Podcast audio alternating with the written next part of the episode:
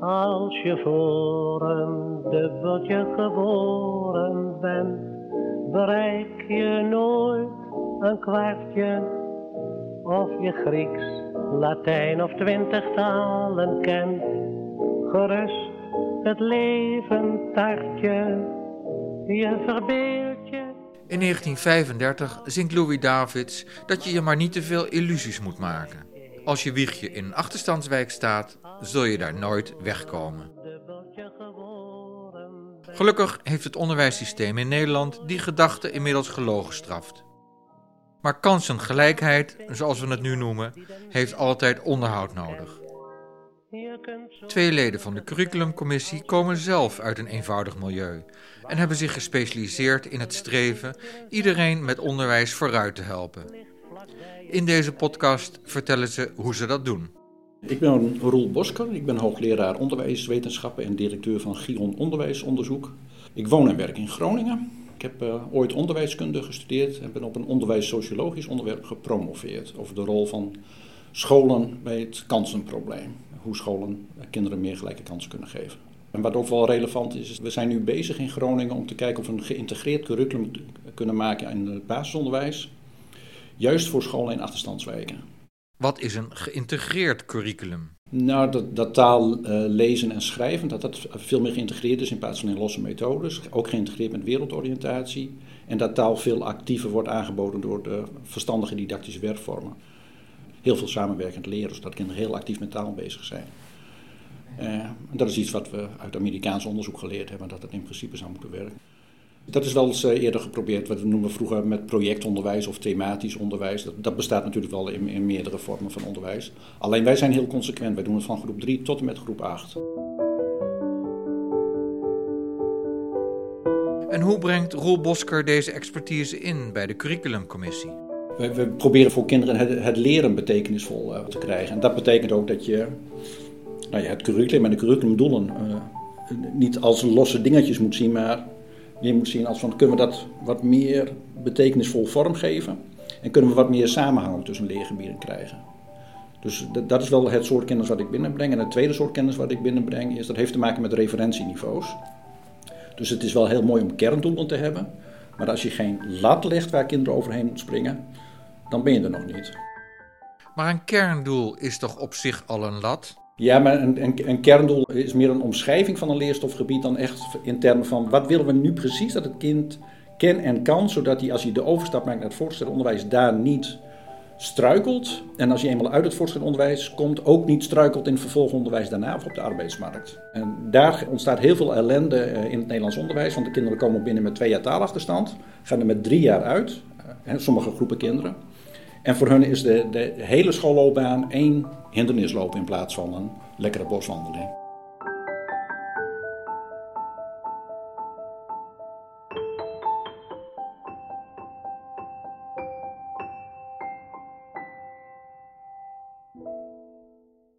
Ik ben Orhan Aherda. Ik ben uh, professor in de pedagogische wetenschappen aan KU Leuven, universitair docent hier in de Universiteit van Amsterdam. Net zoals Roel heb ik een achtergrond in onderwijssociologie. Kijken vanuit een sociaal, structureel perspectief uh, op het onderwijs, onderwijsongelijkheden en kansengelijkheid. Mijn uh, proefschrift ging over schoolsegregatie of uh, schoolcompositie-effecten. Wat betekent dat? We weten dat als je vanuit een bepaalde achtergrond bent, dat dat samenhangt met je leerprestaties. Uh, typisch als je vanuit een uh, hoogopgeleid gezin komt, je bent autochtoon, heb je gemiddeld meer kansen in het onderwijs dan iemand anders. Ja. Maar voor leerlingen met minder goede startkwalificaties maakt het uit wie er nog meer op die school zitten. En waar je misschien naast komt te zitten. Maar Orhans initiële onderzoek levert aanvankelijk weinig op. Verdacht weinig, want wat bleek, er waren eigenlijk scholen, zwarte scholen, eh, zoals het ook vaak heet, concentratieschool heet dat in Vlaanderen, die zeer succesvol waren, die enorm goede prestaties haalden, die enorm veel leerwinst genereerden en er waren er die er bar, bar slecht in waren. Dus, en ja, die effect sizes, ja, er waren dan wel, wel kleine verschillen, maar het interesseerde mij veel meer van, wat maakt nu dat een school die exact dezelfde schoolcompositie heeft, ineens zo succesvol, en wat maakt dat de ene er echt niet goed in doet? Hè? Dus uiteindelijk wat we noemen uh, de black box van een school openen en kijken van ja, wat gebeurt er nu uiteindelijk die de uh, betere en minder uh, slechtere prestaties op school verklaarden. Want dat, dat blijkt toch wel een implicatie te hebben op de kansengelijkheid. En wat blijkt? Dat uw schoolbeleid, dat uw aanpak, zowel op schoolbeleidniveau als op klasniveau, hoe een leraar bijvoorbeeld met die verschillen omgaat, uh, welk soort curriculum op tafel ligt, wel ertoe doet. Orhan bedoelt daarmee het deel van het curriculum dat de school zelf samenstelt. En dan spreken we over beide Nederlanden. Uh, dan kunnen we vaststellen dat er ook heel veel ruimte voor een school is om nationale curriculum te interpreteren en te implementeren. En dus om te excelleren of om onder te presteren. In de commissie probeer ik echt op deze twee lijnen uh, vooral uh, mijn gedachten te delen. Op, op lijnen van de vrijheid van onderwijs en op lijn van welke implicaties dat ook heeft voor gelijkheid in het onderwijs. Dus vrijheid en gelijkheid, dat zijn eigenlijk twee uh, domeinen die als rode draad doorheen mijn werk gaan. Orhan brengt ook zijn ervaringen met het Vlaamse onderwijssysteem mee. Ja, want daar hebben ze een recentelijke grote curriculumhervorming afgeleid. Wat ik denk dat de resultaten daarvan ons heel veel kunnen leren hoe het eigenlijk niet zou moeten gaan. De resultaten zijn een set van eindtermen die over 600 plus plaatsen als resultaat komen. En met zoveel onderzoek, met zoveel conceptuele zaken, dat, dat, dat ik gewoon collega's ken die experten onderwijsbeleid, mensen die dat jarenlang hebben onderzocht, die, die zelfs de rode draad niet meer zien of, of die, uh, die, die het verloren zijn. Laat staan dat we kunnen verwachten dat leraren daar straks uh, chocola van kunnen gaan maken. De motivatie voor zijn werk ontleent Oran deels aan zijn achtergrond.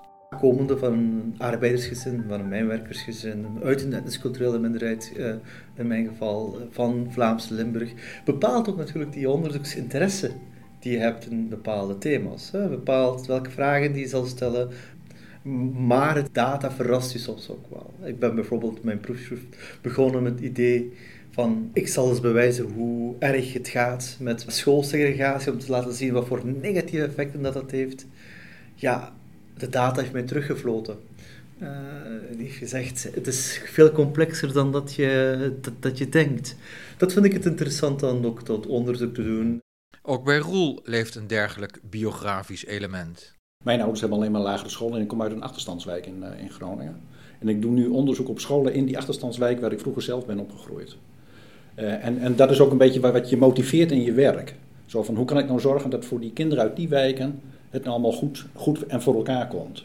En dat is volgens mij een hele belangrijke drijfveer om dit werk ook uh, goed te doen. En anderen mogen andere drijfveer hebben, maar in geval, dit werkt heel goed voor mij. Dat zou betekenen dat beide heren een rolmodel kunnen zijn binnen het milieu waar zij uit voortkomen. Dat beamen ze, maar Orhan plaatst een kanttekening. Ja, ergens een externe figuur komt op een school van, ah, hier is een professor die, die van deze school komt, maar kijk, het lukt. Eh, daar is ook een, een, een, gevaar aan verbonden, omdat je dan ook ergens het volgende zegt. Ziet je wel dat het lukt, en als het niet lukt, dan ligt het misschien aan jou. En dat is, dat is geen positieve boodschap, want dat is een culpabiliserend verhaal. Als je, als je, dus eh, je moet dat wel zodanig kaderen dat het effectief ook mogelijk is om effectief voor mensen dat ze op een bepaalde uh, manier kunnen geraken. In haar studie Kaders voor Kansen schetst de commissie een raamwerk waarmee het nieuwe curriculum kan worden beoordeeld op kansengelijkheid. Een belangrijke notie daarin is dat kennis over kennis voor leerlingen een stimulerende factor is. Daarmee wordt bedoeld dat aan leerlingen dient te worden overgebracht dat kennis kan groeien bij iedereen, ook als het aanvankelijk niet lukt, en dat je verder kunt komen dan dat spreekwoordelijke dubbeltje. Het onderwijs moet dan inderdaad wel de mogelijkheden bieden om op dat niveau te komen. De commissie onderscheidt twee aspecten. 1. Leerlingen moeten beseffen dat kennis en intelligentie geen statische begrippen zijn. We weten uit onderzoek dat een growth mindset, hè, dus dat, dat, je in principe denkt van ik, ik kan mij verder ontwikkelen, en dus een, een positief zelfbeeld, uh, uh, dat dat helpt, dat, het, dat je dat ontwikkeling kan bevorderen. Intelligentie groeit niet zo snel als kennis, dat is wel gegeven, het groeit trager en, en, en maar het kan wel degelijk groeien. Wanneer dat leraren de kennis hebben dat hun leerlingen niet begrensd zijn uh, met wat ze hebben, maar kunnen groeien, dit uh, stimuleert kansengelijkheid enorm voor de kansengroepen. En twee, leerlingen moeten zich realiseren dat het onderwijs hun kansen biedt om te groeien. Kennis over kennis uh, betekent soms vaak over scolair kapitaal. Wat wil het zeggen? Dat je uh, kennis over hoe het onderwijssysteem functioneert, hoe het leren functioneert, hoe, uh, dit is niet gelijk verdeeld in de samenleving. Mensen uh, uit hoger opgeleide gezinnen, logischerwijs, die, die, die bagage mee hebben, uh, die nemen dat mee, terwijl uh, kinderen uit lager opgeleide gezinnen die scolair kapitaal, kennis over het onderwijssysteem, hoe het functioneert op school, welke keuzes dat je best maakt, vaak minder mee hebben. En dat is een van de adviezen die we dan geven, dat vind ik wel, wel een van de originele adviezen die we geven, is van ja, kijk, als er een kennisonevenwicht in een samenleving is, dat zodanig cruciaal is, waarom bouw je dat niet in je curriculum, zodat alle leerlingen uiteindelijk ermee hebben? Er zijn goede redenen om een afzonderlijke studie te wijden aan kansengelijkheid. Het heeft te maken met dat we geconstateerd hebben dat de laatste eh, jaren gaat het weer achteruit. Dus het is een tijd lang vooruit gegaan.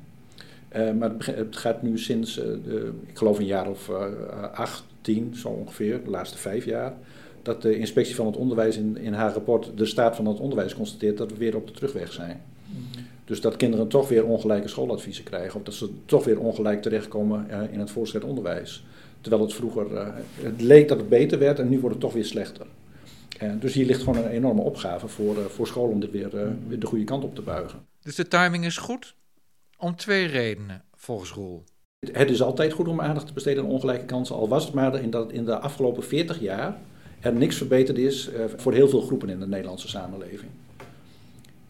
Dus die komen met twee jaar taalachterstand binnen en die gaan er met twee, of drie jaar uit. En dat probleem is in 40 jaar niet veranderd voor bijvoorbeeld de autochtone achterstandsleerlingen in Nederland. Nou, als die kinderen met een migratieachtergrond, als daar nog wat, uh, wat opleidingskapitaal zit of cultureel kapitaal, dan ontwikkelt zich dat wel.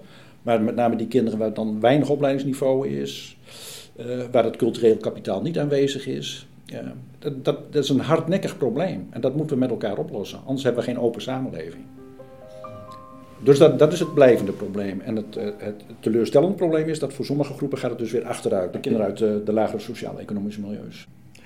En wat de, bijvoorbeeld wat de minderheden betreft, de etnische ongelijkheid, zie je in, ja, in de jaren 80, 90 is dat, is dat is de kloof onderwijs eh, heel sterk dichtgegaan. Dus dat, je ziet eigenlijk dat de minderhedengroepen enorm hun achterstand hebben ingehaald maar dat stagneert. En hoe komt dat? We moeten er ook eerlijk over zijn. Meestal weten we het ook niet helemaal.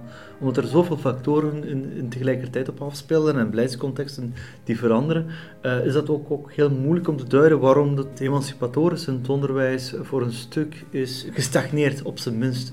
En voor sociaal-economische groepen zelfs een achteruitgang objectief uh, vaststelbaar is.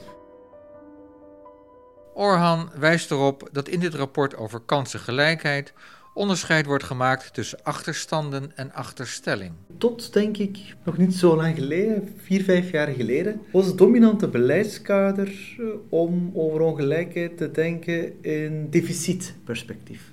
Men keek naar tekorten die bepaalde groepen zouden hebben of hebben als verklaring, als enige mogelijke verklaring van ongelijkheid. Simpelweg bijvoorbeeld, je vergelijkt, je ziet een kloof tussen uh, autochtoon, allochtoon. En je gaat ervan uit, er zal wel een taalachterstand zijn bij bepaalde groepen. En dus we moeten de achterstanden zien weg te werken of te compenseren en dan zullen we er wel komen. Dat is de, was en is voor een stuk een dominant beleid. Ik denk dat dit rapport een van de eerste is die daar ook de mindshift uh, voor een stuk naar voren haalt en zegt van kijk, er, er, kunnen achterstanden zijn en dan moet je daar inderdaad compenserend uh, aan werken. Maar er kan ook een impliciete achterstelling aanwezig zijn. En achterstand en achterstelling is niet hetzelfde.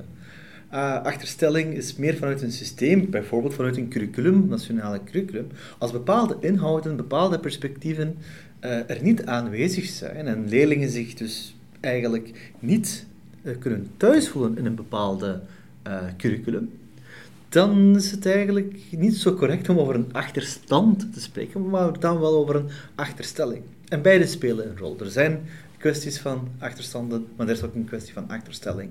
Met andere woorden, er kan iets ontbreken bij het kind, maar ook aan het curriculum. Een oplossing die het rapport hiervoor noemt is differentiatie van de onderwijsinhoud. Zo kun je leerlingen met een Turkse achtergrond beter bij het rekenonderwijs betrekken door ze erop te wijzen dat de cijfers die we gebruiken uit het Midden-Oosten komen. Een tweede belangrijke shift die we uh, hebben, als je over gelijke kansen spreekt, heb je een onderscheid tussen gelijke startkansen en gelijke uitkomstkansen. Dat houdt zeker niet in dat alle leerlingen identiek moeten presteren, maar wel dat uiteindelijk uw groepslidmaatschap, uw sociale afkomst, uh, hoeveel geld uw ouders hebben, uh, welke taal ze spreken, niet bepalend mogen zijn gemiddeld gezien voor uw uitkomst. Roel Bosker brengt een nuance aan. In het verleden heeft de onderwijsraad gezegd, we komen met een advies dat heet leerstandaarden. Die leerstandaarden noemen we tegenwoordig referentieniveaus. En daarbij was al het idee, we streven in principe naar een soort minimumniveau waarop we alle kinderen willen hebben. En dat is toch eigenlijk wel het idee van gelijke uitkomstkansen. En belangrijk daarbij is, uh, wat ik vind, en dat we uh, misschien ook meer expliciet in onze adviezen moeten zeggen, als je dat wil bereiken, betekent gelijke kansen. Dat kun je alleen maar realiseren door ongelijke behandeling. Dus dat je kinderen sommigen meer tijd geeft, meer aandacht dan anderen wil je dat minimumbeheersingsniveau eh, bereiken. Alleen het gevaar daarbij is, dat hebben we nu gezien, dat we, we hebben zo'n uh, lat neergelegd, een minimumlat en een streeflat. En wat leraren denken is, oh die minimumlat, dat is wel genoeg. En dat heeft weer een, een werking naar beneden helaas. Dus daar moeten we nog iets creatiefs voor verzinnen, dat, dat daar iets aan wordt gedaan. Het creëren van gelijke uitkomstkansen kan bijvoorbeeld via de bekostiging van het basisonderwijs. Scholen met veel leerlingen met achterstanden krijgen extra geld. Dat kan helpen. Dat, dat zou in principe zo moeten zijn, maar dan moeten de scholen wel zelf nog het besluit nemen om het curriculum en het onderwijs zo in te richten dat de kinderen om wie het gaat ook inderdaad ongelijk behandeld worden. Dus niet dat ze denken van wij zijn een school met heel veel van die kinderen. We krijgen middelen, dus we maken alle klassen een beetje kleiner en dan komt het vanzelf wel goed. Zo simpel is het niet. Wat moet er wel gebeuren? Nou, in ieder geval eh, wat meer aandacht geven. Of, of wat meer, eh, dat ze wat meer taaluren kunnen draaien. Of uh, als het misloopt, één op één tutoring geven. Zodat ze even weer bij kunnen komen en niet de hele tijd het idee hebben dat ze achterlopen en falen. Kunnen kleinere klassen wel helpen? Het kan werken, maar dan moet je de klas richting 15 tot 17 kinderen maken. En dan, dan kun je het goed laten functioneren. Maar klassen kleiner maken van 28 naar 25, dat is met name werkdrukverlagend voor de leraar. Wat op zich ook heel goed is. Maar het, gaat geen echte zoden aan de dijk zetten. Kleinere klassen kunnen wel effectief zijn, maar zijn bijna nooit efficiënt. En er is een verschil tussen die twee. Iets dat effectief is, is niet noodzakelijk efficiënt. Als ik u 1000 euro zou geven en ik zeg, kun je hiermee koffie kopen?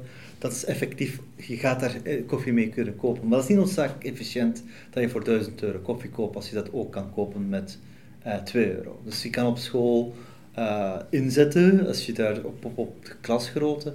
Maar je moet dat afwegen van de andere maatregelen die je kan inzetten met datzelfde geld.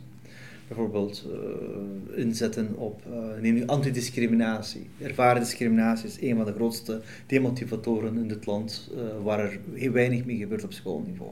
Als je dat kan aanpakken met, met dezelfde middelen, dan is dat iets beter ingezet geld dan dat je uh, hebt uh, verkleind.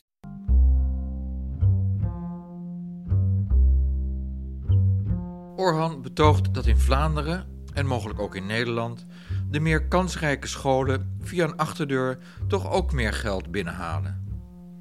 Leraren worden betaald al naar gelang hun ervaring. En die ervaren leraren werken vaker op scholen met meer kansrijke leerlingen. Dat houdt de succesvolle scholen in stand. Overigens blijkt volgens Orhan uit onderzoek dat scholen met achterstandsleerlingen hun extra geld beter niet kunnen besteden aan iets dat nogal voor de hand ligt. een van de minst effectieve manieren waar je dat kan inzetten, blijkt pogingen om individuele taalachterstanden van leerlingen weg te werken. Dat blijkt niet te werken en zelfs negatieve effecten te hebben. Ja, er is geen verklaring aan dat onderzoek gegeven wordt, maar ik vermoed, en het is een hypothese, ik kan u dit niet direct bewijzen, dat dat veel te maken heeft met dat deficitdenken waarover ik uh, zojuist had. Met andere, als je vanuit een beeld vertrekt dat bepaalde leerlingen van metapa met een achterstand komen, en niet kunnen groeien in hun capaciteiten.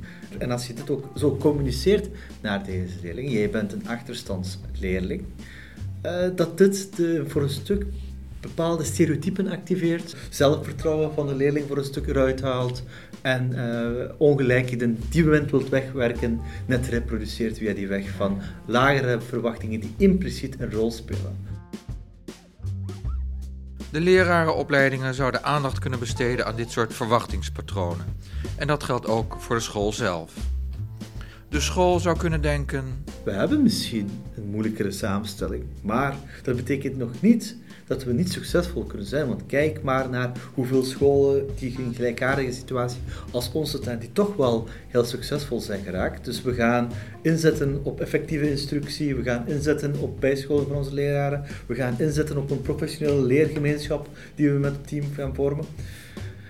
En we gaan inzetten op een goede vertaling van curriculum.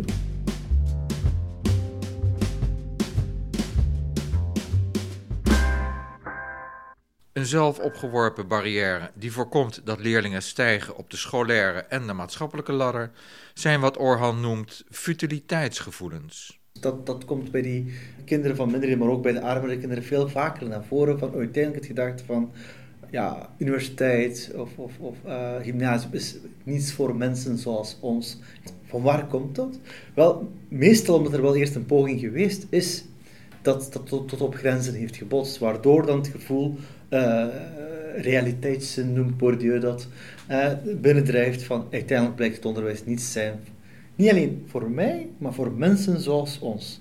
Maar onderwijs is hun enige kans. Je moet het via het onderwijs doen, want veel anders heb je het niet. Hè? Dus het, je hebt geen rijke papa, je hebt geen uh, goede connectie die je toch uiteindelijk aan een goede job zal helpen. Het is via het onderwijs is voor kansengroepen, onder meer eh, groepen van waar ik afkomstig ben, vaak de enige route naar sociale mobiliteit. Dat is een belangrijke om mee te nemen. En die gedachte leefde bij Orhan thuis. Ja, absoluut. Maar dat betekent niet dat dat zich zal, uh, zal vertalen naar een, een succesvolle onderwijscarrière. Op het moment dat je die scolair kapitaal niet hebt, op het moment dat je niet weet welke keuzes dat je moet maken. Wat wel een belangrijke rol dan kan spelen, is op het moment of je lerarenteams hebt die kunnen motiveren, die uiteindelijk je motivatie niet onderuit halen, maar net kunnen stimuleren. Zo is het gegaan bij Orhan.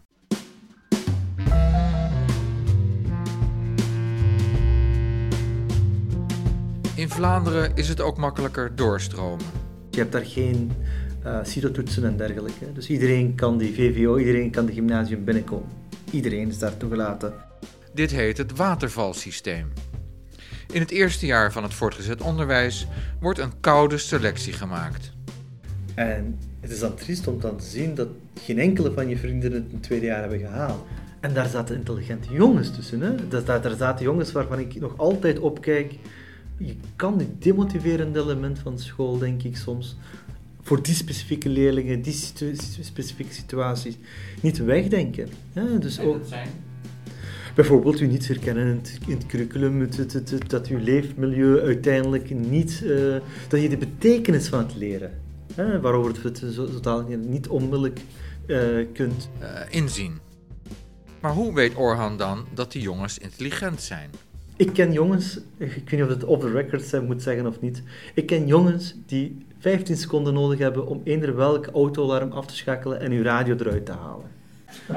en die, die algoritmes denken en beredeneren van welke soort alarmsysteem, welke soort mogelijkheden moeten ze kunnen hebben. En die, die, die, die, uh, ik ken jongens die kansrekeningen doen in gokkantoren, die, waar echt hoogstaande tweede niveau kansrekening wordt gebeurd om te zien van uh, de 1.3 uh, van, van Barcelona, die kans, als we dat vermenigvuldigen met de tweede voetbalmatch uh, heb je dit, die, die, dat handmatig vaak ook berekenen op zo een, een gokkant.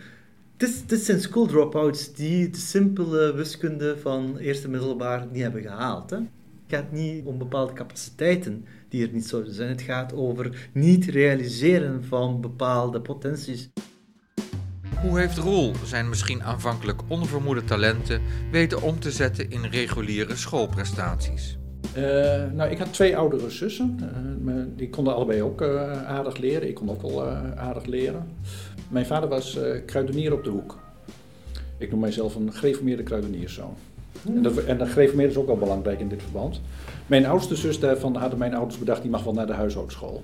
Dus het, school der, het hoofd der lagere school heeft toen gezegd, ja, maar het is niet zeker dat zij later gaat trouwen en een man krijgt. Dus is dat nou wel verstandig? Dus het hoofd der lagere school heeft eigenlijk bedongen dat ze naar de, naar de MULO ging. En wat tegenwoordig het VMBO is. In plaats, VMBO theoretisch in plaats van VMBO-kader.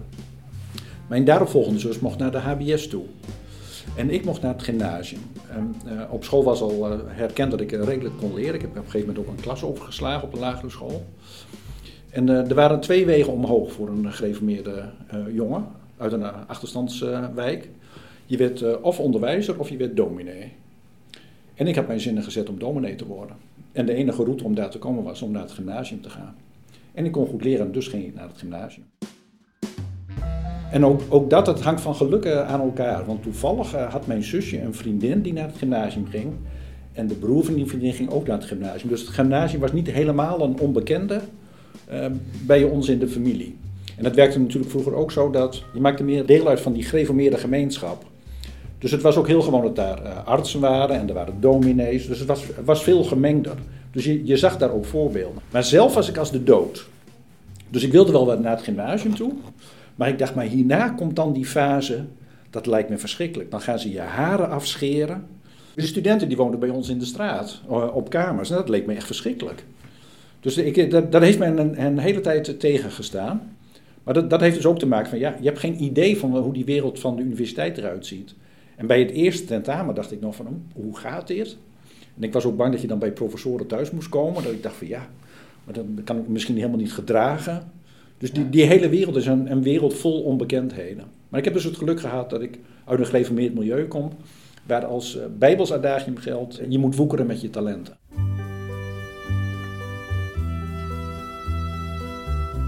Heeft Roels vader niet gevraagd of hij in de kruidenierszaak wilde komen? Nou, dat is, dat is het grappige. Ik had mijn universitaire opleiding al bijna, uh, bijna af.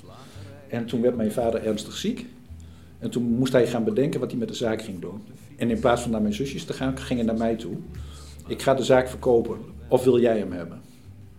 En dat vond ik aan de ene kant toch ook wel weer, uh, weer fijn dat hij daar aan dacht. Aan de ene kant vond ik het een beetje sneu voor mijn zusjes. Dat hij niet aan mijn zusjes dacht, maar wel aan mij.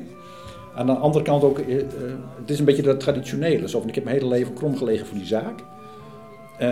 En dat hij dan toch dacht van, dat is dan misschien iets voor jou. En het, het voelde eigenlijk een beetje alsof ik hem beledigd door te zeggen, nee, dat is geen denken aan. Langs het tuinpad van mijn vader. En voelde Roel zich op zijn beurt niet beledigd. Hij had immers gestudeerd. Om Freek de jongen te citeren, als je me nu nog niet kent, zul je me nooit kennen. Dat is altijd moeilijk voor mijn ouders geweest. Want ik, ik, ging naar het gymnasium en ik had Grieks en Latijn en stereometrie. En zij hadden geen idee waar ik mee bezig was. Ze konden me ook niet helpen. En dat is eigenlijk ook een enorme frustratie geweest. Een kloof tussen ouders en kind. Dat je als ouder op een gegeven moment, we, snap, we snappen ons kind niet meer. Ik maakte ook andere keuzes in het leven dan zij vroeger deden. En zo zijn dat soort problemen van alle tijden. Kloven tussen generaties, culturen en attitudes en gebrek aan kennis over kennis. Ook het toeval speelt mee. Allemaal elementen die van invloed kunnen zijn op een schoolcarrière. Waar kun je, behalve met een curriculum, nog sturen? Onder verwijzing naar de gereformeerde gemeenschap waar Roel in verkeerde en waar ook gestudeerden in rondliepen, wijst Orhan op het belang van dergelijke gemeenschappen. Bijvoorbeeld de data erbij halen, dan zien we dat terug. Bijvoorbeeld, een van de meest succesvolle binnen de minderhedengemeenschap in Nederland zijn de rol van de islamitische scholen, die exact met dezelfde logica werken. Wat, als je bijvoorbeeld de cijfers erbij neemt, uh, eh, 45% van leerlingen in de islamitische school die halen die uh, streefniveaus voor rekenen. Een vergelijkbare school met een vergelijkbare samenstelling, niet uit zo'n islamitische uh, school, maar een andere school, daar ligt het op 35%. Een 10% verschil, enorm groot effectverschil dus. Dus die, die community kan compenseren voor tekorten die je in je thuis hebt.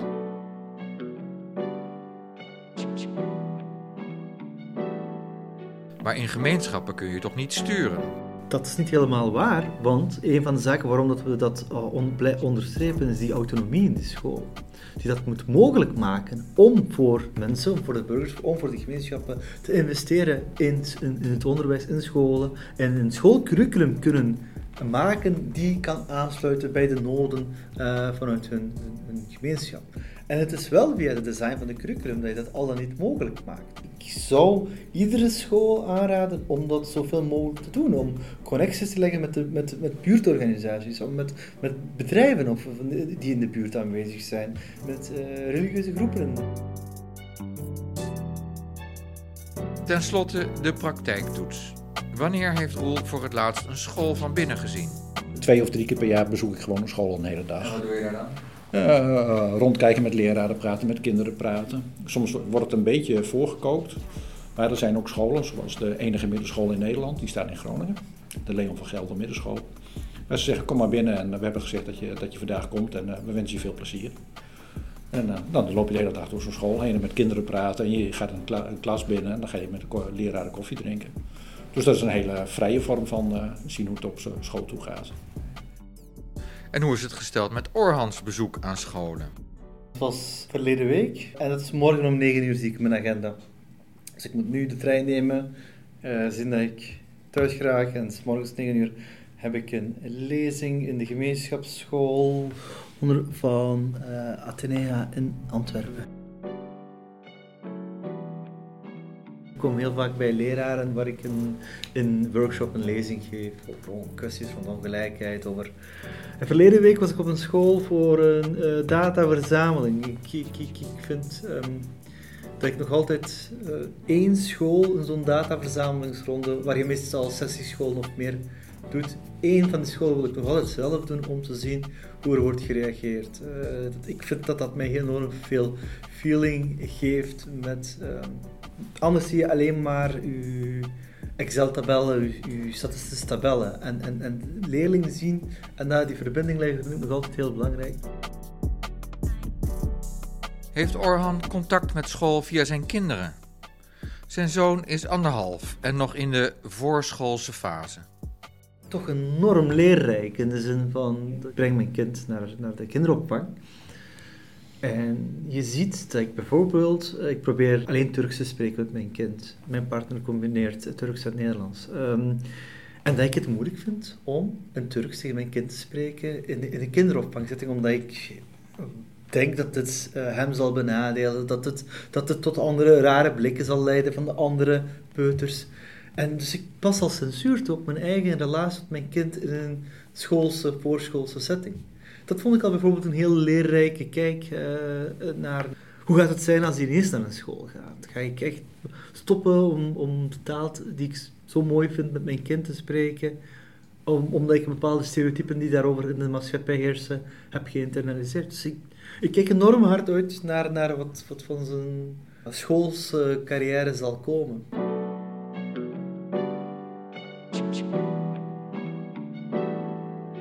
En hoe is het Roelskinderen afgegaan? Bij mijn ouders was het zo, kijk, mijn ouders hadden alleen maar lagere school.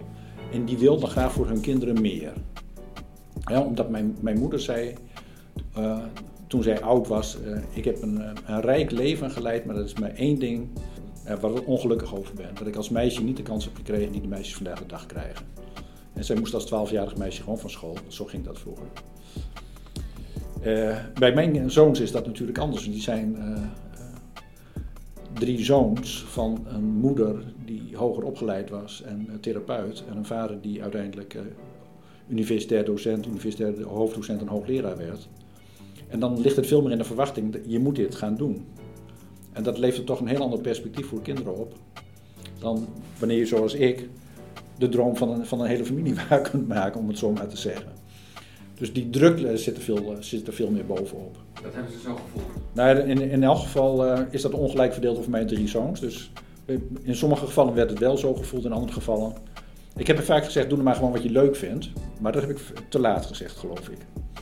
Dat had ik beter eerder kunnen zeggen. Want er is niks zo leuk in het leven of zo motiverend om de dingen te doen waar je energie van krijgt en het gewoon inhoudelijk interessant is. Ik vind het nog steeds fantastisch dat ik dit werk mag doen. Met Jaap Dronker zeiden we altijd, wat wonderbaarlijk dat ik voor mijn hobby word betaald.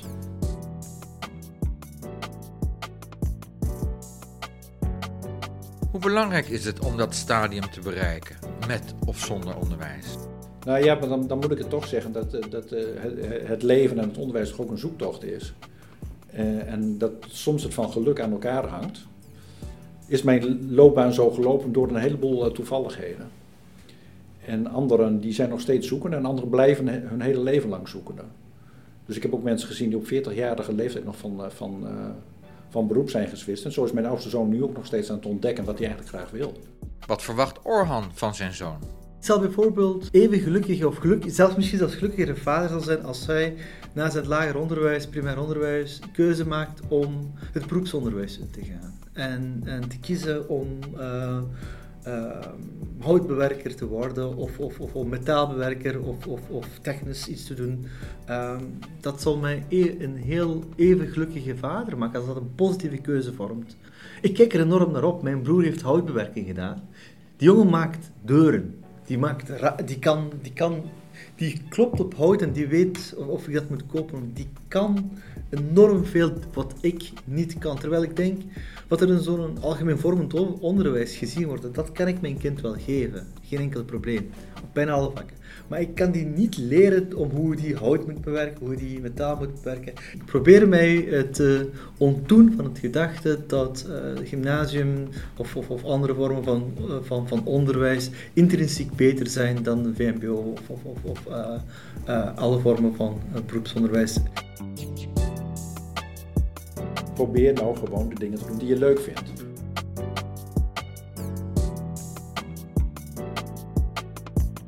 Dit was een podcast van de Curriculumcommissie. Dank voor het luisteren. Voor de studie Kaders voor Kansen en alle andere rapporten van de commissie, klik naar curriculumcommissie.nl.